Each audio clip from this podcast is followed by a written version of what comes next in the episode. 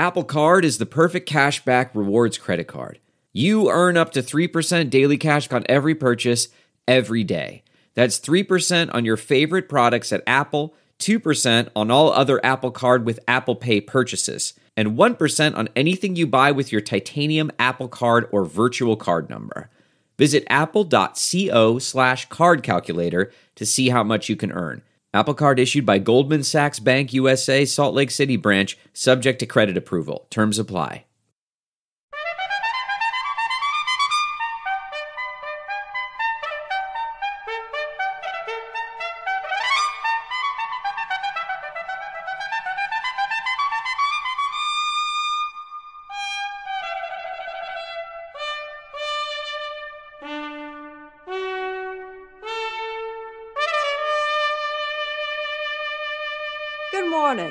Happy Independence Day. I'm Jane Pauley, and this is Sunday morning. John Adams had it wrong. Our second president wrote to his wife Abigail that the 2nd of July, 1776, would be celebrated as the day the Continental Congress declared our independence from England. Instead, we celebrate on July 4th, the day the Founding Fathers adopted our Declaration of Independence. Today, on our 245th birthday, we remain a nation of immigrants, which is why we'll begin this morning at a Brooklyn restaurant that you might say carries a torch for people chasing the American dream. Nancy Giles has some food for thought. More than a hundred refugees have gotten a culinary education at Emma's Torch. We're named after Emma Lazarus, who wrote the poem that's on the Statue of Liberty. She was a staunch advocate for refugees, and we really hope that we can just keep on her good work. At Emma's Torch, you were just learning how to chop and whatnot. Look at you, the head chef. How'd that happen?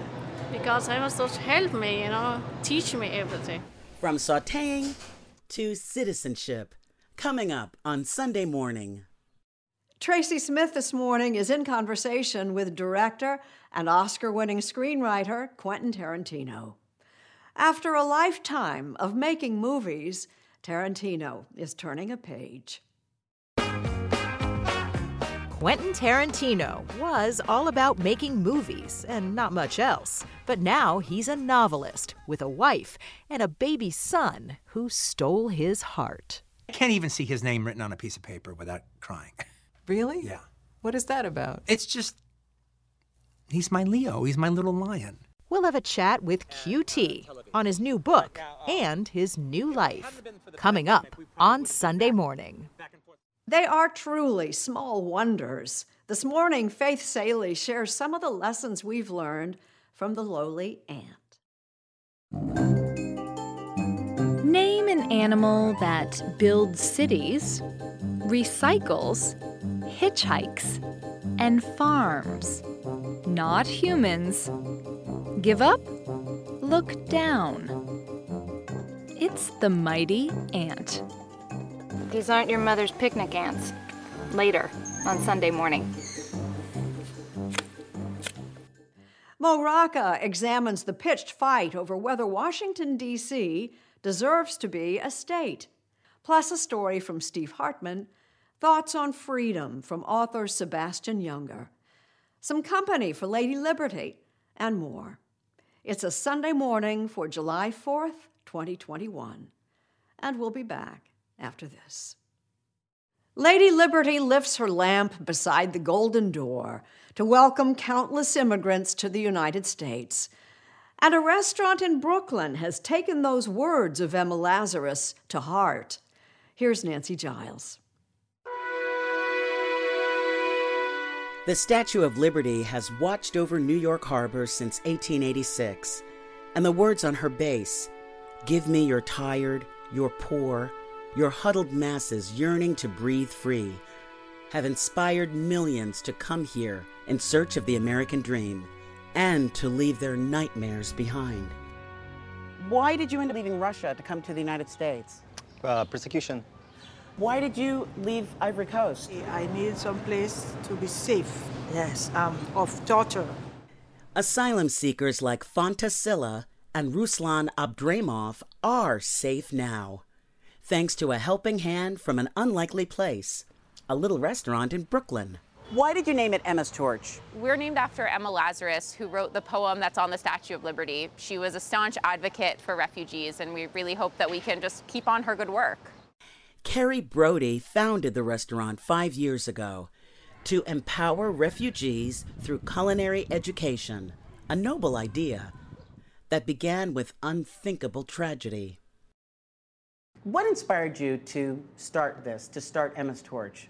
There was a photo of Alan Kurdi, who was a, a three year old little boy whose body was washed up on the shores of Greece. And for many people, myself included, that was a moment of realizing when we talk about displaced people around the world, we're talking about that little boy. And, and for me, that was really a moment of reckoning. What am I going to do to make sure that in some small way we're changing that story?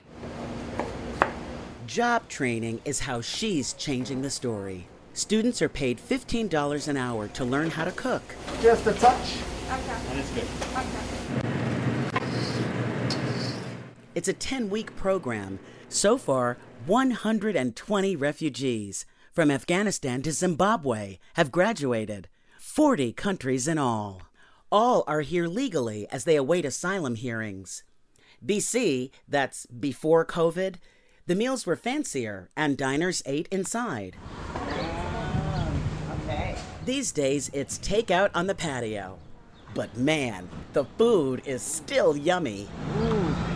Our students are really from all over the world. You walk into our kitchen, you're going to hear a lot of different languages and learn from a lot of different people. En mange! Fantastic.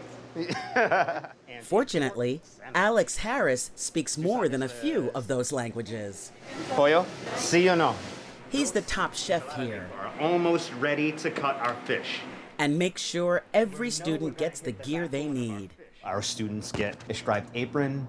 We give them a notebook. We give them a pen and a sharpie. Plus, of course, a chef's knife. This is your favorite tool as you're working.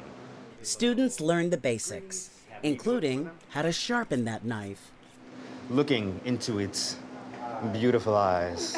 how to see if a fish is fresh, They should be clear and not very white. If you wanted to work at a small restaurant to learn more about business, and perhaps most important, students learn how to get a job. we will be having volunteers come in who work in the culinary industry and they're going to be doing practice interviews with all of you. And when they do graduate, students are very much in demand. At Emma's Torch, you were just learning how to chop and whatnot. Look at you, the head chef. How'd that happen? Because Emma's Torch helped me, you know, teach me everything. Nasima Bachi rose to become head chef at Sahadi's, a James Beard award winning grocery store in Brooklyn. Not long ago, she was fleeing the Taliban in Afghanistan. Fanta Silla from the Ivory Coast joined Nasima at Sahadi's right after she graduated. We first met Fanta on Zoom last year.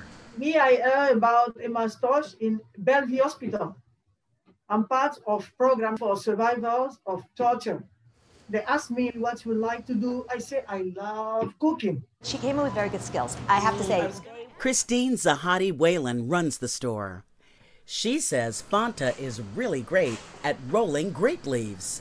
she's very um, good with her fingers. It's a, it's you have to form it manually.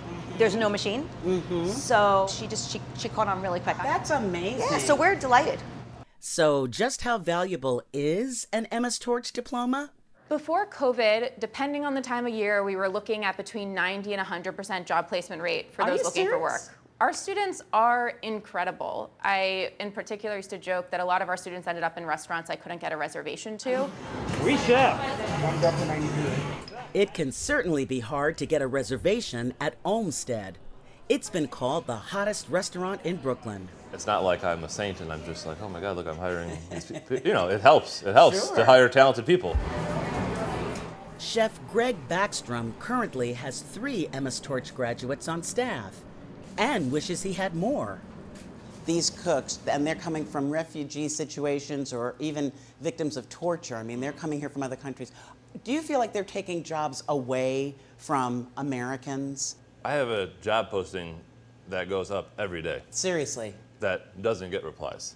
So I, so that's, that's a firm no.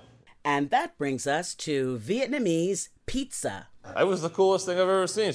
A dish served up by Tu Pham, a Vietnamese refugee and Emma's Torch graduate who worked at Olmsted right before the pandemic hit. Chef uh, Greg saw it like, what is this? I said, I make uh, Vietnamese pizza. So he put it on the menu. So I said, what? Are you serious? How did that feel to have that uh, that item on the menu? Did you feel like, hmm? I feel like empowered. Like, oh, oh yes. You miss her? I do. She wouldn't. She ended up going back to, to Emma's Torch, and I'd be lying if I have said I haven't tried to call her and, and get her to come back. Yes. But Tu Pham has far more important matters on her menu. She's now an American citizen. I tear in my eyes because the happiness, like, oh, that's the moment. You, Oh. I mean, like, oh, you're so happy. Another American dream come true. Poet Emma Lazarus would be proud. Happy birthday, America.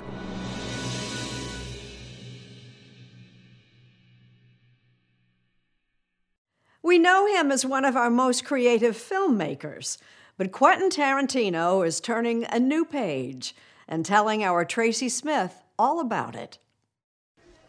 I want you to rest well, and a month from now, this Hollywood big shot's gonna give you what you want. Hollywood, it seems, was built on books. I'm gonna make him an offer he can't refuse. We all know that the Don was a literary legend first, Oh, it's a jolly holiday. as was Mary Poppins and that shark in Jaws. What I always say, most important thing in this town is when you're making money. So it might surprise you that the book that inspired Quentin Tarantino's epic Once Upon a Time in Hollywood was actually written after the film. Now, what's got you so upset, man? The movie, you may recall, is about an aging actor and his stunt double looking for relevance in late 60s Hollywood. The new book is actually a novelization, a much more detailed version of the script. So, if, for instance, you want to see even more of Brad Pitt's character, the book will tell you everything that Tarantino couldn't fit in the film. So is this home, LA? Yeah. It all makes perfect sense to the author, whom we met at the movie theater he owns in Los Angeles. When I talked to you in 2009, Mm-hmm. you said, and you've said this to a lot of people, that at 60, you were going to switch gears and become a man of letters, I think is how Yes. you put it to me, Yeah, and uh-huh. do novels. So Yeah. you're 58 Yeah, uh-huh. and you're headed down that path already. Yeah, it's yeah, exactly. Yeah, uh, without cutting it off at 60, I started on that path. Of course, it's been a hell of a ride so far. Quentin Tarantino has made nine movies, and along the way created some of the most memorable characters in film history. From a yellow tracksuit wearing female action hero to an unnervingly genteel Nazi villain. You're sheltering enemies of the state, are you not? But, as QT would be the first to tell you, That, that actually works pretty good. Yeah, all right. So the thing is, filmmaking is not the easiest way to make a living. What is it about the literary life that appeals to you? Well, one nice thing is I spend a lot of time writing my scripts. And then when I'm done, now I got to go make the movie. and now I got to cast it and we got to go look for locations and then we go to another place where I don't live and then we spend 6 months doing that. And it's like this whole process. No, it's a fun process and it's a wonderful way to live a life. I'm not making it sound like it's a bad thing. I'm very fortunate to have the situation to do that. But the idea of putting your heart and soul into a piece of writing and then when you're done, you're done. That's that's amazing. Yeah, how did that feel with this book? It felt fantastic. Want some bacon? No, man, I don't eat pork. Are you Jewish? No, I ain't Jewish. I just don't dig on swine, that's all. Tarantino might be a first time novelist, but he's always been a writer. A lot of it in longhand. I, I write it like that, and then I don't type, but I then I type it up afterwards. And I So really how went- many you type like this? No, like this. Hunt and peck. Just Yeah, one. I don't do this. I, I'm not this sophisticated. I'm I'm like this. Yeah. Oh my goodness. That's a long process. You'd be surprised how how how How you, fast you are with Well, how you pick up speed. You know how you get once you get comfortable. But now when you got to take all that junk, right, and type it up with one finger, you know, if it's not Shakespeare, you can cut it. You can use my straw. I don't have cooties. Yeah, but maybe I do. But his process seems to work. Both of his Oscars are for Best Original Screenplay. Where does that come from, your gift for dialogue? I guess it would be my memory. I just remember conversations. I remember funny things. I remember turns of phrases. Even if uh, me and you go out to lunch and we're overhearing a, an interesting conversation between a daughter and her mother uh, in the next booth, if they say something interesting, and it could be nine years from now, You'll uh, remember it? Yeah, I'll remember. If, if as I'm writing, if it's apropos, it'll pop up. It comes back. Yes, exactly. And it seems he chooses his actors as carefully as his words. I don't know who you are, but you touched me today. Bruce Dern played movie ranch owner George Spahn in Once Upon a Time, but Tarantino's first pick was Burt Reynolds, who passed away before the film was finished. Did you get a chance to shoot with him? No, no. He, I got a chance to rehearse with him. I'm officially the last role he played because he uh, he came to the script reading, so that was that was his last acting. Back not only that, the night he died, what he was doing before he passed on is he was running lines with his assistant. Wow. That's like sad and beautiful at the same time. It is. In a way, it has to make you feel good to give him that chance Oh, I mean, to be. uh, uh, he, he was so happy. I can honestly say uh, he died happy. I'm not saying he died happy because of me, but I'm, he, he was happy. He was definitely happy when he passed on. These days, Quentin Tarantino seems to have found his own share of happiness. He's now a married father of one. When we talked the last time, we talked about relationships, and you said, I'm all about the movie. I need to focus on my movie. That's all I care about. That's it. What changed? Well, uh, uh, the woman I met changed it. Daniella Pick. All right, I met her and we fell in love, and she wanted to get married, and I did too, and, and so I married. I mean, it's pretty incredible because it's something that trumped your ultimate love, the love of the movie. Absolutely, and uh, uh, and she didn't take away anything from it. Quentin and Daniella, who split their time between LA and her native Israel, have a 16 month old son, Leo, who, no surprise, already likes watching movies with dad. And so I now know officially the first motion picture he's seen is Despicable Me 2. That's excellent. and the cool thing is, here you are sharing a movie with your son. I'm, if I talk about it too much, I'm already going to start crying. If I talk about it too, I, I, I, I can't even see his name written on a piece of paper without crying. Really? Yeah. What is that about? It's just, he's my Leo. He's my little lion. And I just see his name, L E O, written down, isolated, and it just, I, it- when it comes to him, and he's just the most charming human being I've ever met in my life. And so it's like, I, half the time I look at him and I'm just laughing because he's so funny. And the other time I'm just bursting into tears. And those are both great. Yeah. That was the best acting I've ever seen in my whole life. Of course, work is still pretty great, too. His book is likely the first of many, but he says his next film will be his last. Do you have a sense of what that 10th film is going to be? No, I don't have a clue. Uh, if I had to guess, I would think Once Upon a Time in Hollywood is sort of the epic at the end of the career. If I had to guess, I would think the la- the tenth film would be more epilogue What's epilogue? What do you Well, mean? it's just it's not an epic. It's the you know, it's the uh, you've told the you've told the big story, and then there's the little thing at the end. You could say that's classic Quentin Tarantino. An artful ending I think this just might be my masterpiece. that leaves you wanting more.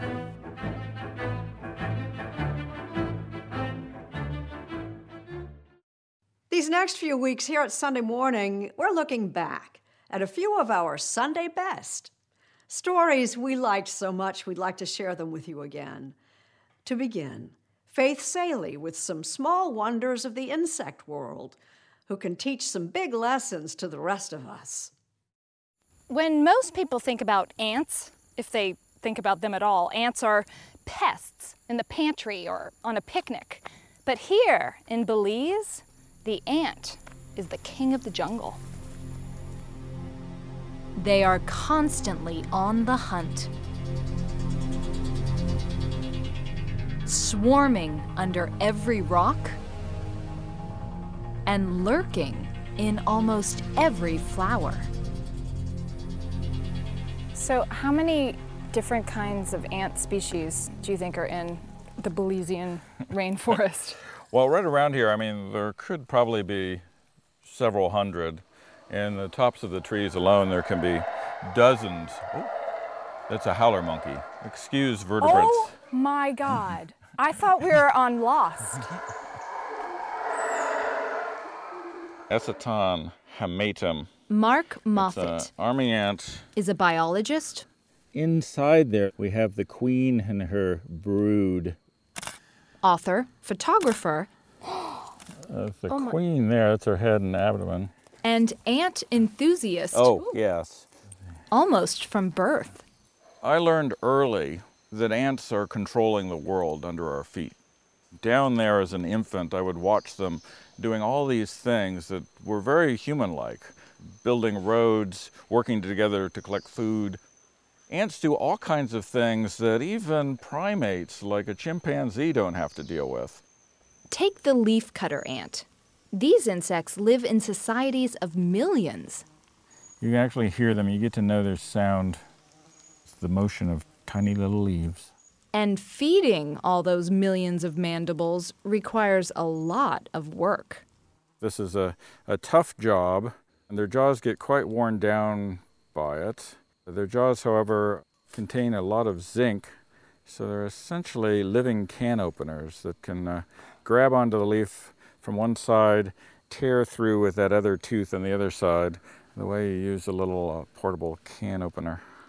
A lot of these ants are carrying leaves with hitchhikers on them. That's right, and this was a, something that early explorers even pointed out. Why are these little ants climbing on top of the leaves and getting hauled along? Well, one reason is it probably costs the colony less energy for them to stand on the leaves than to walk themselves. So this is just good economics. Carpooling. Carpooling it is. These leaf cutters are carrying their booty back to the colony, but they're not going to eat the leaves. No, they don't actually eat these leaves, and you would think they would because they're carrying literally pound after pound of leaf down this tree. But they actually turn them into a mulch on which they raise a fungus. They are fungus eating ants. They're totally farmers. They are entirely farmers. In fact, they do everything you think human farmers do. With behavior this complicated, they must be pretty smart, right? Ants are not smart. In fact, if you watch an ant for any length of time, you're going to end up wanting to help it because ants are really very inept. What's amazing about ants is that in the aggregate, all of these inept creatures accomplish amazing feats as colonies. And according to Deborah Gordon, professor of biology at Stanford, they do it all without a boss. In an ant colony, there's nobody in charge. There are no bureaucrats. There are no foremen. There's, there are no managers. There's nobody telling anybody what to do. We put a lot of effort into thinking through how to organize some of the things that we try to do as groups. Ants don't put in any effort at all. They're pretty messy about it, and it works really well. Most ants, it turns out, simply follow the crowd. And now it turns out scientists are following ants to attack one of life's most frustrating experiences air travel. So Southwest Airlines said, help us figure out the most efficient way to get our passengers on a plane. And you said, I know, I'll use ants. Because I know they do complicated things with simple rules. Doug Lawson was a systems analyst at Southwest Airlines for some 20 years. Well, we discovered that there is a better order in taking your seat. Lawson used computer simulated ants to determine the most efficient way of boarding a plane, which turns out to be open seating. Southwest's way of boarding without seat numbers is actually more efficient than when I board Yeah. another airline and know exactly what my seat is. Right, when we simulated what the different airlines are doing, it turns out with uh, assigned seat, there's a one third chance that you're going to ask two people to get up. Whereas open seating, since the middle seat is the undesirable one, generally that's the one that's last to be filled, which means only one person is likely to get up, the person sitting near the aisle. Did these ants have carry-on baggage? Were these ants cranky? How did you account? yeah, we left out bad behavior. so ants may not be smart, but they can be efficient. Something to ponder while waiting in the airport security line. Arguably, humans are too smart for the functioning of the whole society. It pays to be individually stupid. This is the wisdom of the crowds idea. Basically, all those little ants with their mostly ignorant choices, out of all of that emerges smart society. All of which is to say, the lowly ant is actually pretty impressive.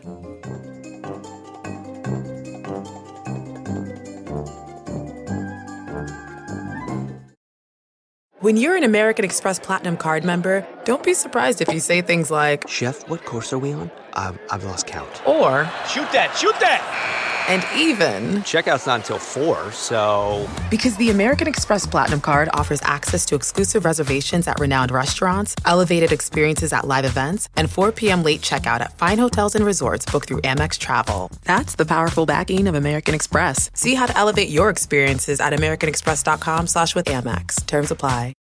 It's been some 60 years since the United States added two new stars to Old Glory's Field of Blue.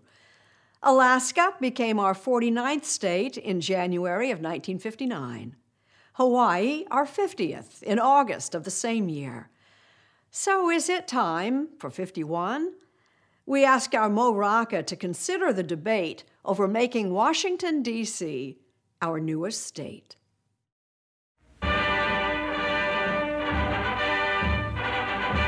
It's made official at the White House. Hawaii's half century old request for statehood is granted. In 1959, when Hawaii became the 50th state, truly an historic uh, occasion. It was the conclusion of a decades long fight. Another new flag with nine rows of stars. Another new look for Old Glory. To be sure, there had been fierce political opposition. We would have in the American Congress two senators and a representative who, in my judgment, would be influenced by the Communist Party. And questions about whether Hawaiians could ever be real Americans.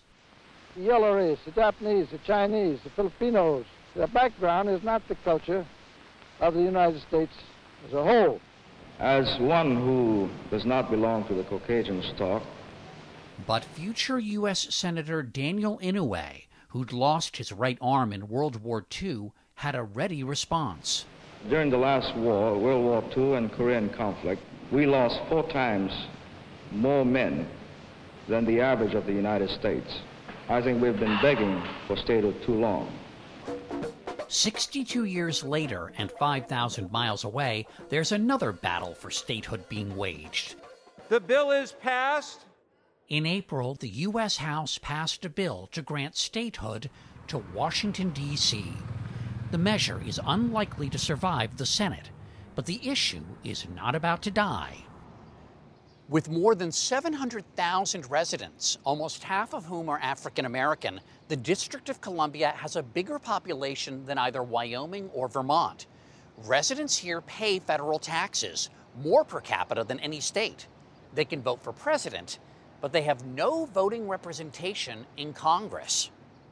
I was outraged, completely outraged and angry Hector Rodriguez moved to Washington in 1968 after serving in the U.S. Army. Even when I was in the military on active duty, I could vote. And when I arrived in D.C., suddenly I realized that I didn't have my full freedom. We met him at one of the city's lesser known monuments, the D.C. War Memorial, honoring 500 of the some 6,000 district residents who've given their lives for their country. I felt as a soldier who had served my country that I was not treated equally. This is the only capital city in the world where the residents who live in their capital don't have the same rights as everybody else in the country. No one has been slugging it out for D.C. statehood longer than Eleanor Holmes Norton. Gave us home rule. I will not yield, sir. The District of Columbia has spent 206 years yielding to people who would deny them the vote. I yield you no ground. She's represented the district as a delegate for more than 30 years, though she's not allowed to vote on legislation. For three generations, my family has been denied the rights other Americans take for granted. Her grandfather was a D.C. firefighter working in a segregated unit. My father was a civil servant. My mother was a school teacher in the District of Columbia Public Schools. Did you know growing up that residents of D.C. had this unusual status? I certainly knew it from the time we were children. Because you lived in the nation's capital, you had no voting rights. It was as if you didn't live in America. The question over D.C. voting rights stretches back to the beginnings of Washington itself. The Constitution called for the formation of a federal district independent of any state to serve as the nation's capital. Land was ceded from Maryland and Virginia for the 100 square mile District of Columbia on the banks of the Potomac River. There were already people living there in the existing towns of Georgetown and Alexandria, and soon in a brand new one called Washington, which, by the way, is why it's written out Washington, comma, D.C. But the Constitution had nothing to say about their rights to representation.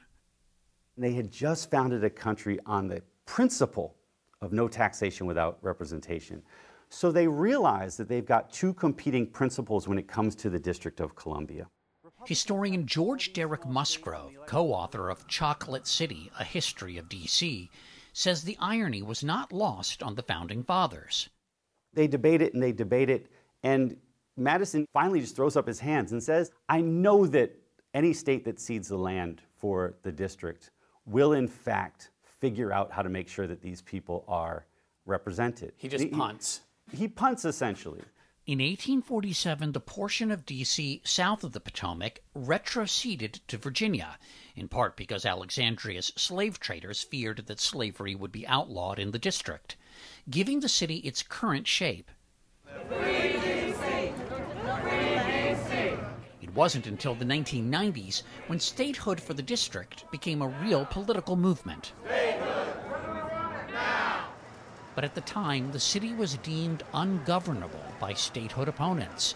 Mayor Marion Barry made national headlines when he was caught in an FBI sting smoking crack cocaine.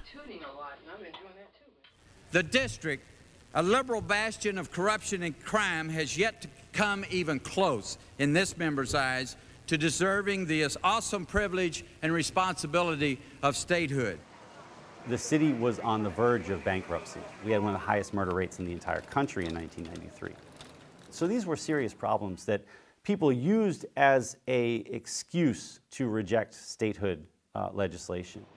Democrats, who in 1993 had the White House and both houses of Congress, gave only tepid support to a D.C. statehood bill, which died a quiet death. But today, the district is a very different place. While homicides have risen over the last few years, they're well below the early 90s peak, and the city is today on firm financial footing. We're moving into what's known as the cellar, so this is where the actual act of fermentation happens. The other Thor Cheston is the owner of Right Proper Brewing. He and 22 year old Jamal Holtz are part of a new generation of activists. I'm trying to function as a small business, and I don't have someone in Congress that's going to fight for me, that's going to fight for my business because it's in Washington, D.C. This issue, for me, it's personal. My mom did not have full health care, she was uninsured. So the day where everyone was like, call your senator, uh, reach out to your representative and tell them to vote for the Affordable Care Act, it was the day where I knew I was voiceless. You cannot skirt the Constitution. But opponents of the statehood bill say not so fast, and they're invoking the Constitution. There's no power in Congress to turn the district into a new 51st state. The only way this can be done is through a constitutional amendment. Roger Pilon is a legal scholar with the Cato Institute. It's clear that the people in the District of Columbia want a vote. There's only one way, under current circumstances, that they can do that. They will have to move to a new state. There are people in the district that have been here for many generations. Does that make any difference? Constitutionally, no. What do you say to the argument that if you care this much about voting rights, move to another state? I am almost speechless. You can't just pick up your life. People don't have that option. Statehood is also a matter of civil rights. This is a full uh, bore socialism on the march in the House. But the real battle is a bare knuckled partisan one over control of a closely divided Senate. They want two seats in perpetuity in the United States Senate. In 2020, 92% of residents here voted for Joe Biden. A new state would almost certainly add two more Democrats to the Senate. No surprise that opposition to statehood is almost exclusively Republican. You've got to love that prospect of two more Democrats in the Senate.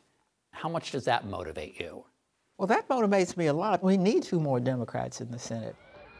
While the drive for statehood may have stalled in Congress, the very people who live in the shadow of the Capitol are not about to throw in the towel. In a 2016 referendum, a record high 86% of D.C. residents registered their support for statehood. Why it matters is it's almost as though the country is not yet complete. It feels like disenfranchisement, that your voice does not matter. Uh, and, and it's time that we make sure that our vote counts. Steve Hartman this morning has a love story something lost and something found. Oh my gosh, let's find the picture. Peter and Lisa Marshall of Andover, Connecticut are paging through the most memorable day of their lives. It looked like a lovely wedding. It was. It was unforgettable. But he's forgotten it. He has forgotten it. Who's this? It's the saddest part Yeah. because you want to reminisce and you're alone in the memory. Red winged blackbird. Three years ago, at the age of 53, Peter was diagnosed with early onset Alzheimer's.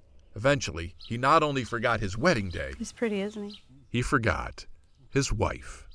Lisa became just another nameless caretaker, their entire history together permanently erased.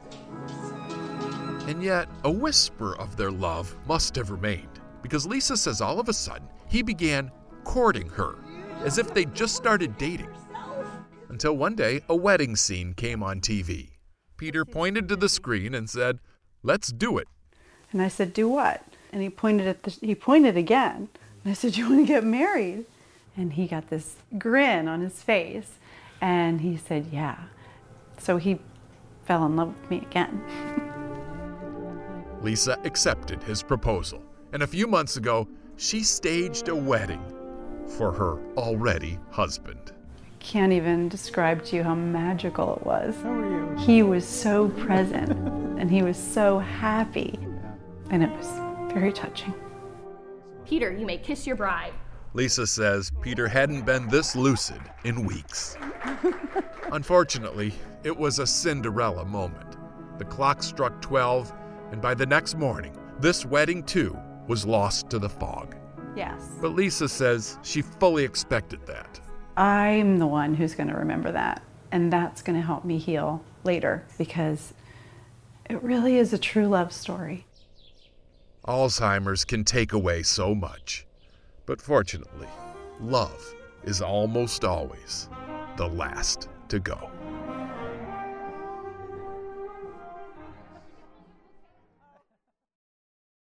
Freedom. The founders saw it as the most basic of human rights. It's also the title of a new book from author Sebastian Junger, published by Simon and Schuster, a part of Viacom CBS. Sebastian Junger now with thoughts on the meaning of freedom in the land of the free. Years ago, some buddies and I walked up the East Coast along the railroad lines, sleeping under bridges, drinking out of creeks, and cooking over campfires. It was a kind of high speed vagrancy that saw us pass through everything farms, ghettos, suburbs, wildlands that make up this great country. Once we walked through Chester, Pennsylvania, a small but dangerous town that has recently tripled the murder rate in nearby Philadelphia. It was a warm fall day, and I saw a man drinking on his front porch. He raised his beer as we passed by, and I stopped to ask him what he loved most about America. Freedom, he said without hesitation. It's a free country. The man was African American and lived in an exceedingly poor, broken community. It seemed like a kind of moral victory that he would remain focused on freedom despite the injustice of his circumstances.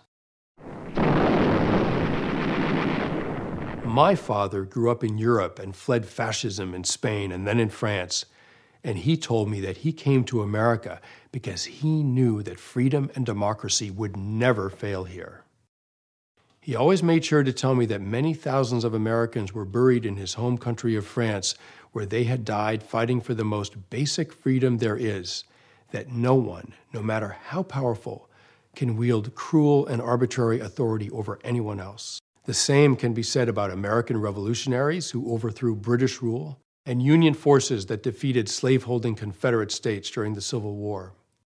I believe that my father, a theoretical physicist who spoke with an accent, and the man on his front porch in Chester would have had a huge amount to talk about. American democracy has survived every single attack upon it, including Al Qaeda's fourth airplane, which was headed for the U.S. Capitol building on 9 11 until passengers forced it down into a field in Pennsylvania. Twenty years later, thousands of MAGA supporters attacked the same building for the same reason. It's the heart of our democracy, and they wanted to intimidate and control us. We may know the greatness of our country, it seems, by the cruelty of our foes.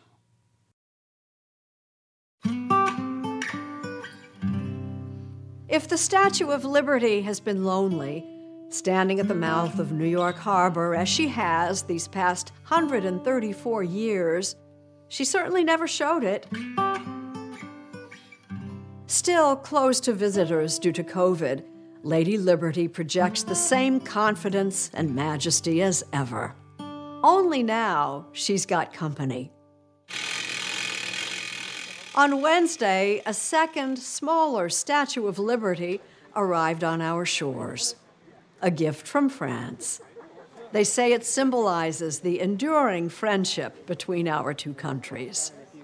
French Ambassador Philippe Etienne. It's more important than ever to underline how our democracies need to work together with our common values, including everything which is symbolized by these statues freedom, but also equal opportunities for all our citizens. Hoisted from her Parisian perch last month and carefully wrapped, the statue boarded a freighter bound for America retracing the very same transatlantic route the original statue traveled in 1885. As the new statue passed Liberty Island, New York City's fire department greeted it with a water cannon salute. Crafted from the original plaster model used by French sculptor Frederic Auguste Bartholdi, this bronze replica weighs in at nearly a thousand pounds. At nine feet high, it's about 1 16th the size of its much larger counterpart. This Independence Day weekend, the statue is on display on Ellis Island, less than a mile from her big sister.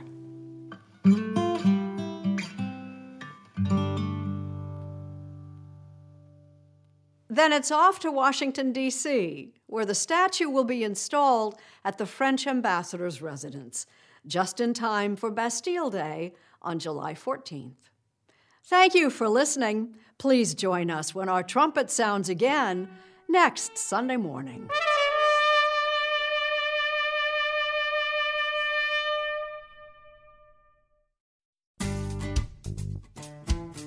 Hey, it's Matt Norlander with the CBS Sports Eye on College Basketball podcast, and it is tournament time, people. So listen to the one podcast that will cover every upset, Cinderella, Bracket Buster Sleeper. We've got it all covered, every round, reaction shows, all the way up through the championship game in Glendale, Arizona. To find us, search Eye on College Basketball Podcast wherever you get your podcasts.